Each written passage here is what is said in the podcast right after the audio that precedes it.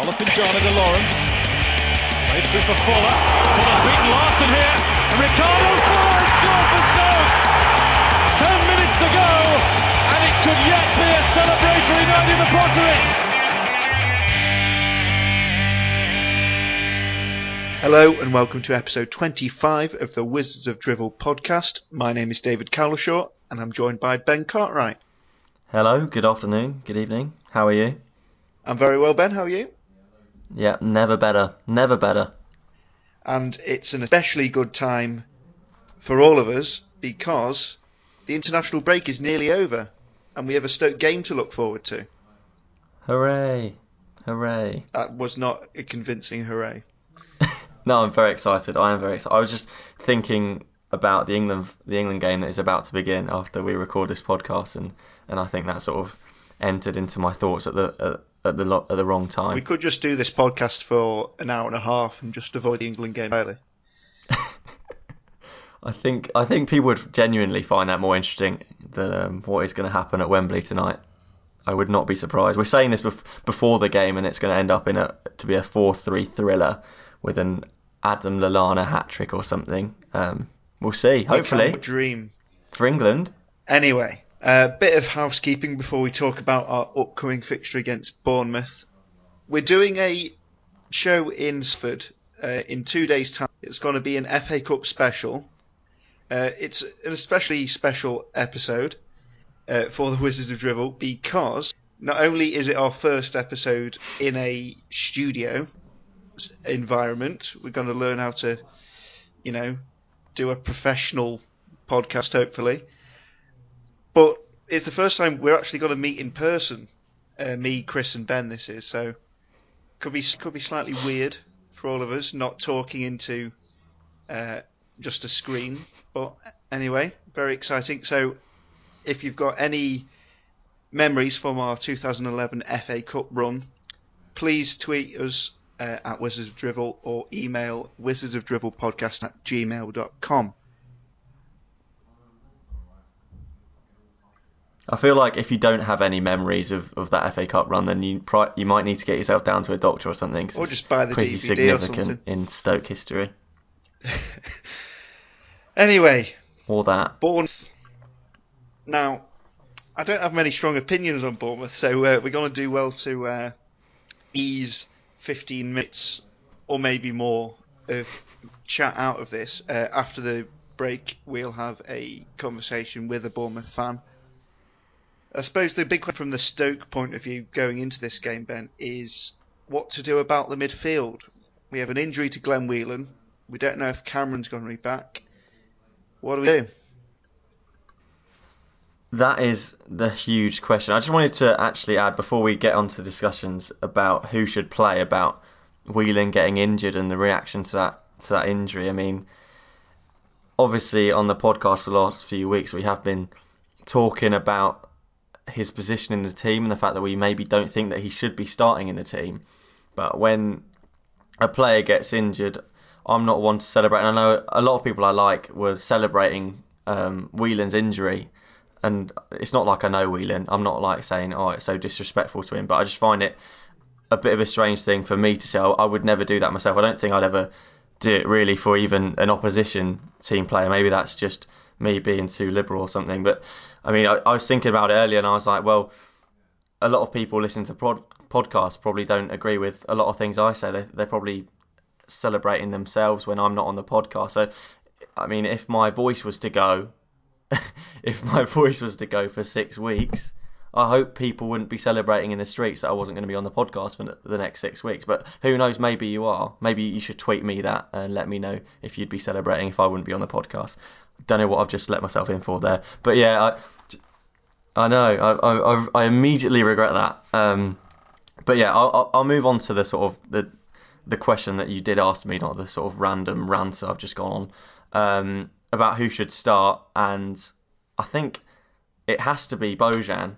Um, is one of those times when he came on as a sub against West Ham, and I mean, I always want Bojan to score. Who doesn't want Bojan to score every time he plays? But that specific moment, I was like, Bo, Bo, this is your moment. You have to score to give yourself a chance of playing in the next few games because it'd be quite easy if he if Hughes was to bring on Bojan and he had one of those ineffectual games or appearances that he can have, um, and that would be a great shame because then Hughes has the sort of the reasoning to drop him for a, for a while. But he scored a goal, um, so I, I would love to see Bojan being brought in in the number 10 position, then Allen getting dropped back, which I know is an opinion that a lot of people hold. Yeah, I think um, I hate to use, I hate to assume there's a consensus among Stoke fans, but it does seem to me like most people want Bojan in the number 10 position, Allen slightly further back with Cameron or Charlie Adam, maybe if Cameron's not fit.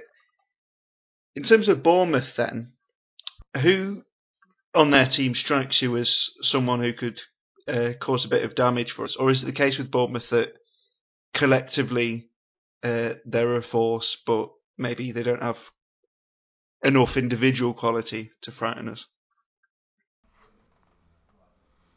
I think Bournemouth. It's funny that you bring that point up about the sort of the, the team collective because I was watching. I think it was match of the day the other week, the last match of the day, and and Bournemouth came on, and I thought to myself, if there was a team in the Premier League that I literally know like the least amount of players like well, I think it's Bournemouth. I think they have a lot of players that are just a bit sort of met. Like, they they don't sort of shout out at you. Obviously, they've got Jack Wilshere um, with his Arsenal history at the Bet365 Stadium. He'll probably do absolutely nothing, which is great. Um, and then a player that I'm a big fan of, I think he'd he'd be amazing at Stoke. I mean, he'd he'd add to the sort of plethora of mid central midfielders that we have.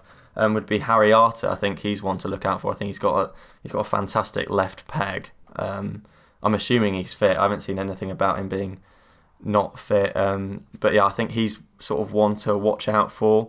I know that he came from from non-league football. He's one of those. So I think on the day, if Stoke sort of allow him to, he's definitely one of those players that could control the game potentially. But I, I think you make a very good point in saying that Bournemouth are very much a team about a sort of well the, about the team about the team collective. Uh, one player they do have hasn't been getting in the team recently is Mark Wilson. Uh, what do you imagine the reception for uh, our former 12 will be like? I think I think there will be sections of the of the crowd that will sort of voice their discontent at sort of the way it happened. He obviously wanted to leave the club, um, and he got himself that that way out. Um, but I feel like other sections of the of the crowd just won't really care that much. I mean, he was a very useful player um, for us at several points in his career, but at the time that he did leave, he was one of those players that we didn't really need. There was there was no place for him in the team really, so it was fair enough that he was let go, and the fact that he went about it in a bit of sort of a, a well a very direct way, I don't think will matter that much to fans. I don't think it should. I think if anything, we should be sort of applauding him for a for a decent time at Stoke. We don't we don't have many players that sort of they they have their career at Stoke and then move on at the right time. I've said it a lot of times before that we're holding on to players for a bit too long, and Mark Wilson is not one of them. I think he he played for us as long as he should have done, and then he was let go, and that that should happen that way. So yeah, Bournemouth decent, well, decent outfit, but I think we're definitely targeting a win. We're, we're on this run of uh, win games, and we've done very well recently. Uh, so we've got both Watford and Burnley. I, I, sort of asked this a couple of shows ago about how, how many points can we realistically expect, and we said nine would be fantastic and achievable, but probably too much to ask. Do we? What kind of points total out of these three games would would satisfy you? I think we have to be looking for for two wins at least, so six points minimum. Um, hopefully unbeaten, keep the unbeaten run going on. Like there's no reason why we can't go through the next three games without um, without losing. Uh, so yeah, it has to be at least six points for me. and then we've got a tough Christmas break. But then obviously we play our, our best football now at the Christmas break. I'm just literally judging it from last year, so we'll see what happens. Maybe this unbeaten streak will just run for the whole of the season.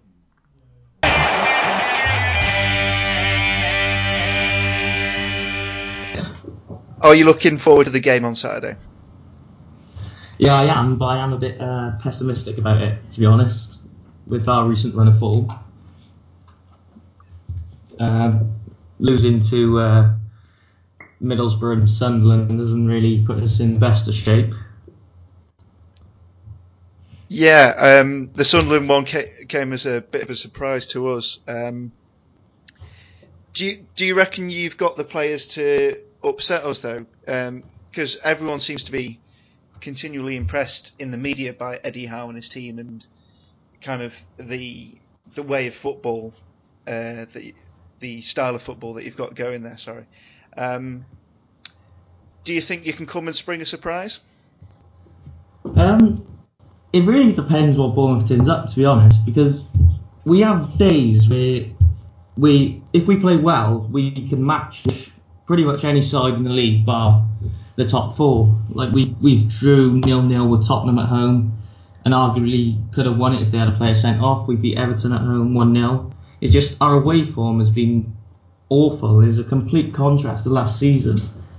But Stoke did do the double over us last season, and although on paper they're not a team which is in in the top echelons of the league, they did nullify us, especially at home, and we do we did struggle to break you down. And on the counter attack, you you caught us, and Walter scored, or you assisted Joselu, and I think that could be a problem for us, especially now you've got Bony, who's a physical lad, and we don't really cope well with physicality.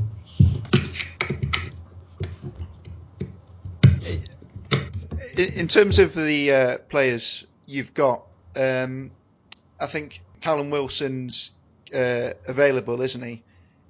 Because it was in this game. I'm not sure because he, he he did miss the Sunderland game and he tweeted before that game like something about his injuries now his uh, roller coaster ride and stuff and it's it could be a psychological thing as well coming back from injury and any sort of not not wanting to really play Whereas a, a player who hasn't suffered a long term injury might think, yeah, I could play through this. So, um, in terms but, of your in terms of your team, then, um, what what kind of players should Stoke fans be kind of concerned about? Uh, who who are the leading lights in your team? Well, I'd say our best performers this season have probably been Harry Arter in midfield, who's tenacious and his pressing is unbelievable at times, and he he really does put himself about.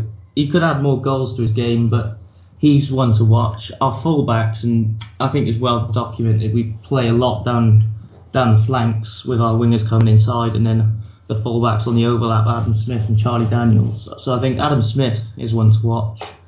Callum Wilson, if he's playing, he will cause problems because he'll run the channels and he is a goal threat. And a name which has been around a lot and pro- he's probably underrated by a lot of football fans, and that's Junior Stanislas. And he's really come of age this season. He's uh, he scored, I think, three goals and three assists in the games he, uh, he has started. So he is uh, improving. And then there's, there's the obvious Jack Wilshere, who's got he's probably our best player. And although he, I don't think he's scored or had an assist yet, he's hit the post three times. Um, and he's, you can tell by watching him, he's got genuine quality.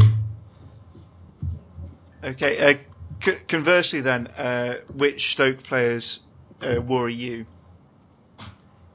It, it really does depend who plays because you do rotate a little bit. But Joe Allen seems to be in a uh, good, uh, good run of form. Wilfried Bony, like I mentioned before, physicality and you just have to watch the goal against Sunderland where Anichebe has uh, pinned Francis and he just dived in. Anichebe's just held held him off and slotted in the top corner. And you've got the likes of Arnautovic at last season when I was at your place, just watching him live. It he you could just tell he's got quality. Xherdan Shaqiri if he plays, but I do think uh, if he's fit, because I get the how he played against us last season, Jonathan Walters in the two, both games, home and away, he really did cause us problems. So if he does play, I, would be concerned about him because he did he did really cause us problems last season. Yeah, um, I think the game at the Britannia we were perhaps quite maybe fortunate to win. Um, we we came from behind in that game, uh, but I think the game away at uh, Dean Court was probably one of our better performances of the season. Really, there weren't too many standout games from our point of view, but that would definitely uh, be up there. Uh, go, your manager uh, Eddie Howe, um, I mentioned before, he's got a load of plaudits from all quarters, and his name was touted for the England job, uh, sort of before Allardyce and after Allardyce uh, left. And it looks like mm. Gareth Southgate's going to maybe retain the England job now. Are, are you worried about Howe going to England in the short term? Um, it's funny actually because the guy uh, in pre-season I went to the Portsmouth friendly and he, he was mentioning how Eddie Howe was linked to the England job and how Sam Allardyce was likely to get it, or he might have just got it at the time. And and he was like, "Oh, you should be relieved now." And to an extent, yes, but if you look at the situation at Arsenal, I'm not saying he's going to get the job, but Wenger's got one year this season left on his contract, and Arsenal are a club for longevity. And Eddie Howe's never really had the chance at a big club. He he did uh, go to Burnley for a little stint, but and he wasn't that successful. But extenuating circumstances, etc. But he might be a candidate for that job. I can't see him going to England, and he has come out on record and said he has got a, uh, he, he owes the players he's just signed because we've signed a lot of young players. So he has said that he owes them uh, his future. But if a job like Arsenal comes along and there's no big name managers out of a job currently, then he could be considered for that job. So potentially it is good that Southgate's going to get the England job, but you never know.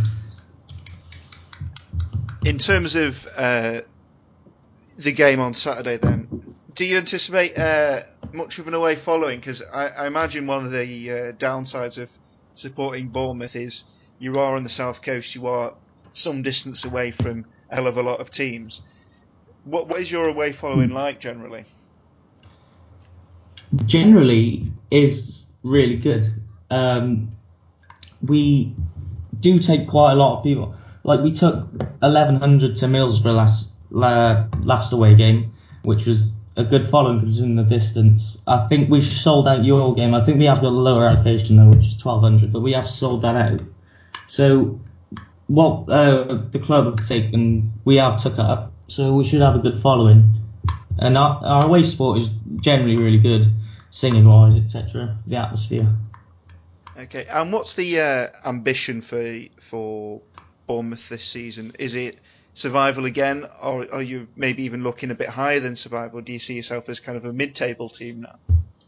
See, that's the difficult point, and that's why the Premier League's just so ruthless because we've gone through a stage where you're beating Everton at home, you're drawing with Tottenham, and then you've got two games, Middlesbrough and Sunderland. If you win those games, you you going in, you going to be in the top half. We were tenth going into those games on 12 points, and as as fans, you're looking at and thinking, yeah, we could finish around maybe 12th position in the league and and push on because we finished 16th last season. But then you go and get those results and see mistakes happening which occurred last season. You're thinking are these group of players can they only take you so far? Because they a lot of them have come from League One, so survival is the main aim. But anyone at the club, any any fan wants an improvement. Even if we finish 16th, if we improve on points, is is still an improvement. One player you do have in your ranks, of course, is Mark Wilson, who uh, left Stoke under a bit of a cloud, unfortunately. He'd, he'd been a really important part of Tony Pulis's team in particular uh, played a lot of games for us, but he he left uh, with a bit of a Twitter rant, maybe too strong a word, but a bit of a moan about uh, training under Mark Hughes. H- how has he got on at Bournemouth? Because I don't see him in many starting 11s at the moment.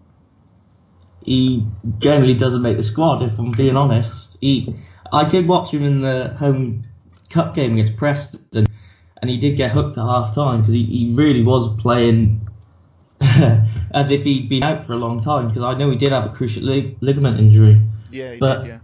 He he hasn't had a chance, so it's not fair to judge him. But just based on that 45 minutes, and obviously Eddie Howe hasn't picked him for the squad. Like I I might have picked him once for the for the 18, but he's nowhere near at the moment anyway. Okay, uh, thank you for joining us, Jamie. Just before you go, uh, could we have a score prediction from you?